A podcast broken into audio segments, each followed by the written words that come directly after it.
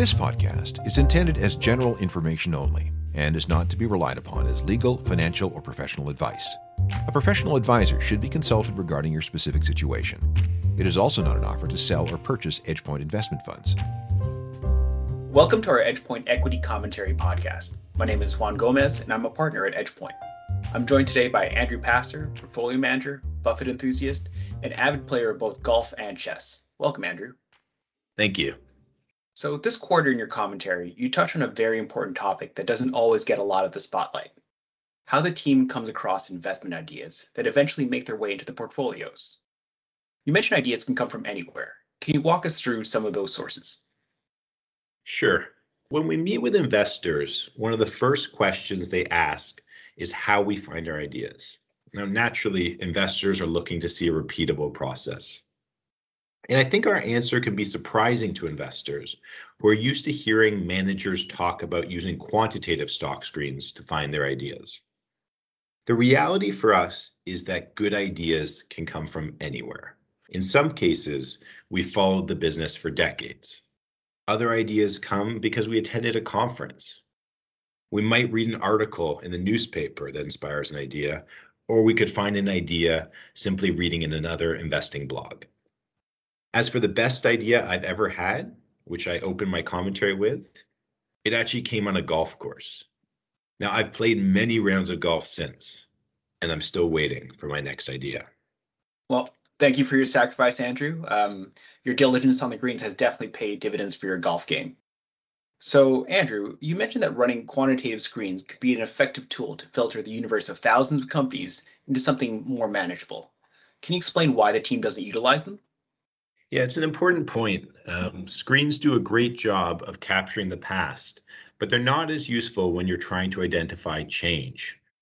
Let's start with how other managers use screens. If you're a deep value investor, you might be running a screen looking for businesses with low multiples of book value or free cash flow.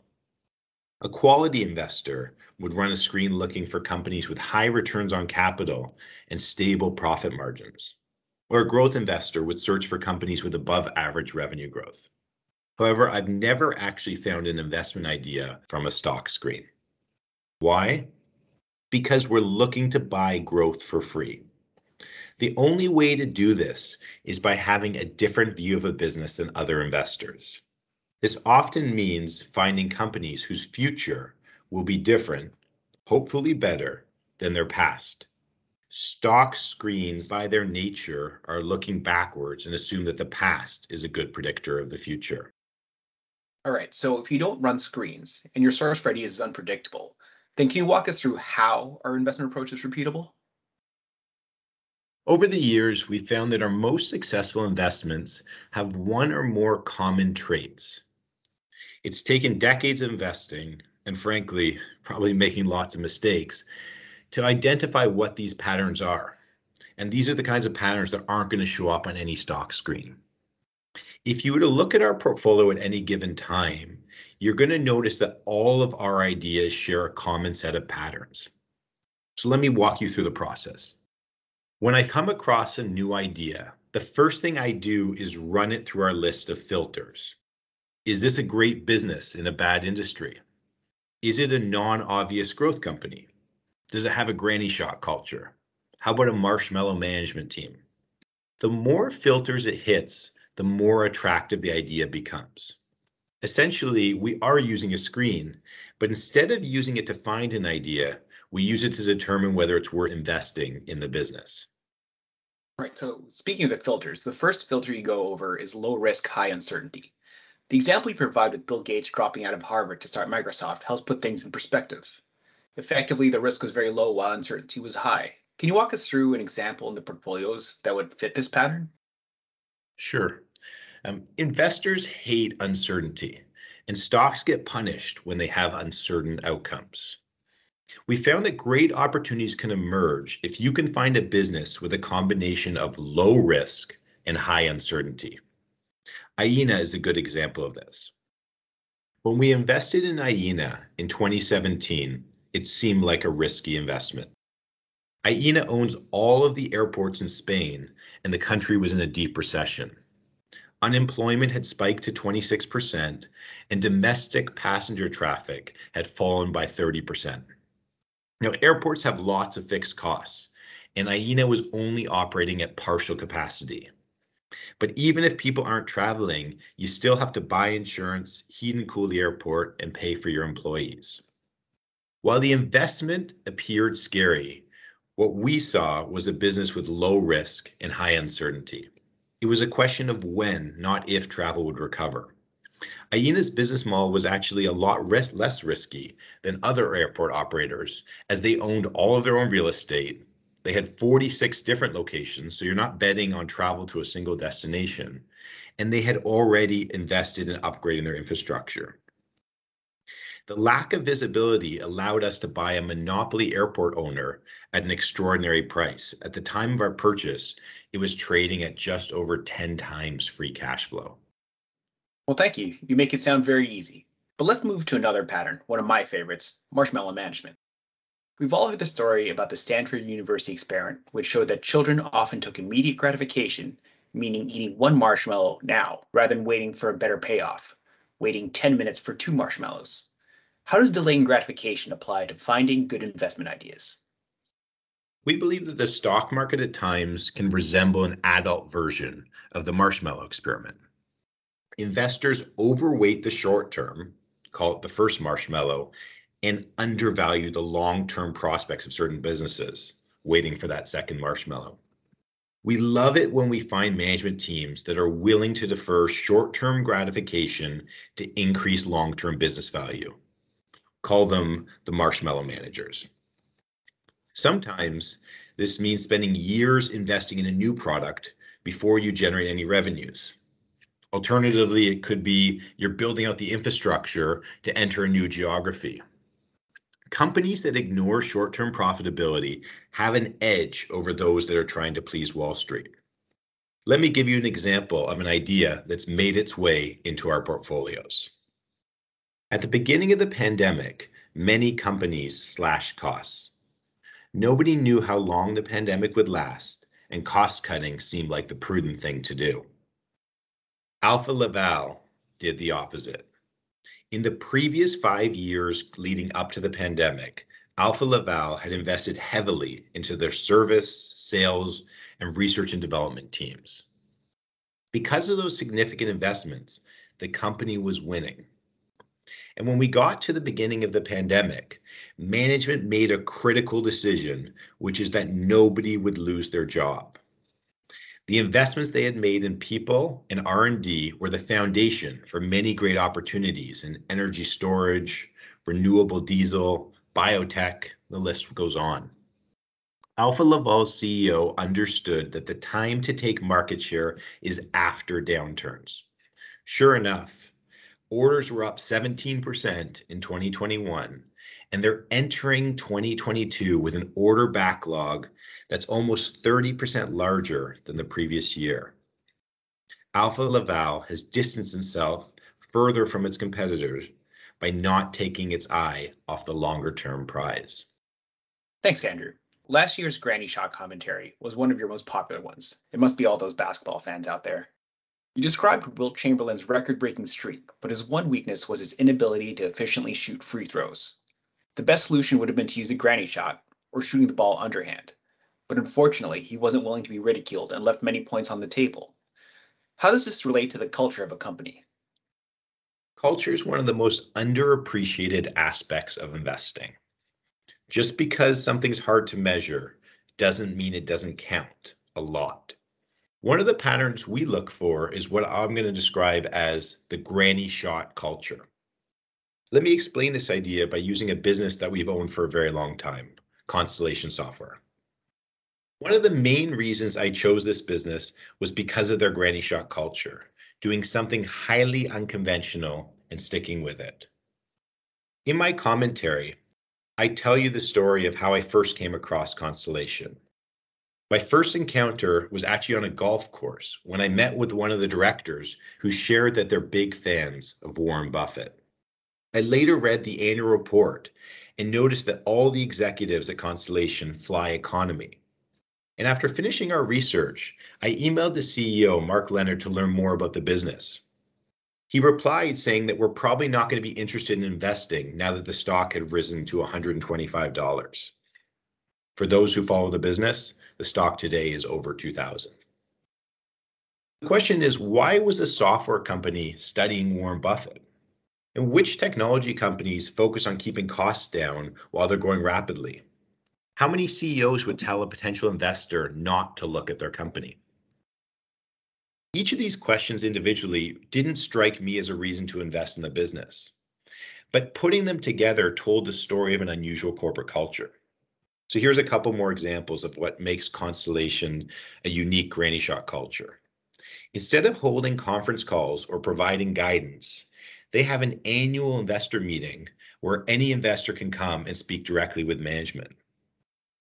They're a serial acquirer, but they don't focus on synergies. And as they've gotten bigger, they continue to focus on doing small things really well. How many other $50 billion companies would be interested in pursuing a one or $2 million acquisition? None of these things would happen at a company with a conventional culture that's worrying about looking different, but they're key parts of what makes Constellation such a great business. Thanks again, Andrew. We're almost at the end of this podcast, but we have time for one last question. Although you mentioned the team has several patterns, in your commentary, you write about quality upgrades being your favorite type of companies. Could you elaborate more on that? Sure. Quality upgrades are companies that are undergoing a significant change that hasn't yet been recognized by the market. These are businesses on a multi year journey to improve the quality of the organization. And one thing we've observed is that investors are slow to recognize inflection points people tend to form very strong views about a business and assume that whatever happened in the past is a good predictor of the future. So if a business has lots of momentum, it's going to continue. If a business is prone to missteps, it's probably going to keep making them. What this means is that quality upgrades can remain undervalued for a very long time. The beauty of investing in quality upgrades is that there's multiple sources of value creation. When the business gets better, profitability usually follows. And as quality improves, it gets reflected in a higher valuation. And there's also often a third leg of the stool where the better business now has more attractive reinvestment opportunities. So, could you share with us some of those different types of quality upgrades? Sure. One category is when the industry or business model improves. For example, a business might go from being capital intensive to capital light. Take Brookfield. It spent many decades investing their own capital, a very capital intensive type of business model. And then over the last decade, they've been building out a highly successful asset management franchise, Capital Light, which is generating significant profitability. Another one of our holdings, Onex, is following in Brookfield's footsteps and is at a much earlier stage of moving from what I'd call a balance sheet investor to an asset manager. Another common type of quality upgrade is when a great business isn't living up to its true potential and a new leadership team is recruited to transform the business. These companies often have competitors that are generating significantly higher growth and profitability. The new team that's brought in puts in place best practices to narrow the gap or even leapfrog their peers. If you looked at many of our largest investments today, they're at various stages of this kind of transformation. Shiseido, Aramark, Element Fleet, Auto Canada, Uniselect, to name a few. You're looking for quality upgrades, there's often a catalyst. An acquisition of two competitors leads to a more rational industry. A new management comes in and changes the culture. What we find is that the hardest quality upgrades to spot are where the industry or management doesn't change. And it's in these rare instances where we're betting that an existing management team can learn the lessons from the past. This brings me to Fairfax, a business we hold across our portfolios. If you asked any professional investor about Fairfax, they're going to tell you all the reasons not to own the business. Trust me, it's a long list. Fairfax's stock price is the same as it was over 20 years ago Many investors have been burned thinking this time's different. Let me tell you a quick story. A few years ago, I had lunch with a Bay Street legend. Noticing that we owned Fairfax in our portfolios, he naturally asked why. I started walking through our thesis about how the insurance businesses had improved. But before I could finish, he blurts out, You bought Fairfax for the insurance business? That's like buying Playboy for the articles. What do we think others are missing? It's our belief that Fairfax has been quietly transforming into a durable growth company. I'm going to quickly walk through some of the narratives of why people don't own the business and give our insight on why we think the future might be different. The first one, they're very poor underwriters. The truth is, Fairfax has actually generated an underwriting profit, the insurance profitability, in nine of the past 10 years, with an average combined ratio of 96%. Other reason not to own Fairfax, they make macro bets. That's actually not true. They stopped making macro bets and have removed and exited all their hedges. Fairfax used to short sell quality companies. They don't do that anymore. They close out their short positions. The investment portfolio is something that bothers a lot of investors because they think that they tend to own a lot of what we call old economy stocks. We actually think Fairfax's equity portfolio is likely going to benefit significantly as we return to a more normal environment. Fairfax doesn't understand anything about technology. Well, Fairfax's largest single equity investment is Digit Insurance, a disruptive fintech company that's growing rapidly and was recently seeded by Sequoia. Oh, and Fairfax doesn't generate enough investment income. If you look at it the other way, we think their portfolio is very conservatively positioned, and their large cash and bond portfolio is well positioned and will be a beneficiary of rising interest rates. And the final reason not to own Fairfax, they own BlackBerry. Yes, they still own BlackBerry. But the reality is, it is immaterial to the long term value of the business. The property and casualty insurance industry is in one of the strongest pricing environments in a generation. Fairfax has more than doubled their premiums over the past five years. It's actually a growth stock. In June of 2020, the CEO, Prem Watsa, bought $150 million of stock in the open market, calling the company ridiculously cheap. What did the stock do? It subsequently went down in price. That's how much investors don't like to own Fairfax. Now, management's actually been very shareholder friendly and have been taking aggressive actions lately to close a substantial discount to intrinsic value. They recently completed a billion dollar share repurchase program. And the market has started to take notice of all the improvements. However, at less than one times book value today, we continue to think Fairfax is trading significantly below what the business is worth. As for the legendary investor, if you can avoid the distractions, sometimes the articles are the best part. That's great. Andrew, thank you so much for going through some of the patterns behind how we decide if an idea is investable. Although you make it sound easy, I'm sure seeing these patterns can be quite difficult. That probably means that other investors miss them too, so there's the plus side to that. We always talk about buying growth for free, and the only way to do that is by having an idea about a business that's not widely understood. Yeah, if I could just finish with one thought, um, I think it's really important to separate the qualities of what makes a great business from some of these patterns or filters that we've been talking about. And so, longtime followers of EdgePoint know what we look for in what we call a great business. We want businesses with strong competitive positions, barriers to entry, long term growth prospects. But this isn't enough. If you want to buy growth for free in the stock market, you need to have an idea about a business that's not widely understood. The filters that we've been discussing are a set of unconventional patterns that can result in great businesses being mispriced. For example, investors naturally avoid uncertainty. They don't like to defer gratification. They prefer the conventional over the unconventional. And they'd rather own companies that are already great instead of ones that are on a journey to get better. The path to finding ideas is not always predictable. We talked about Aena. We found the idea on an investment blog. Alfa Laval was discovered after one of my colleagues was doing a deep dive study on hydrogen. Constellation was found during a game of golf, and Fairfax was a business we followed for decades.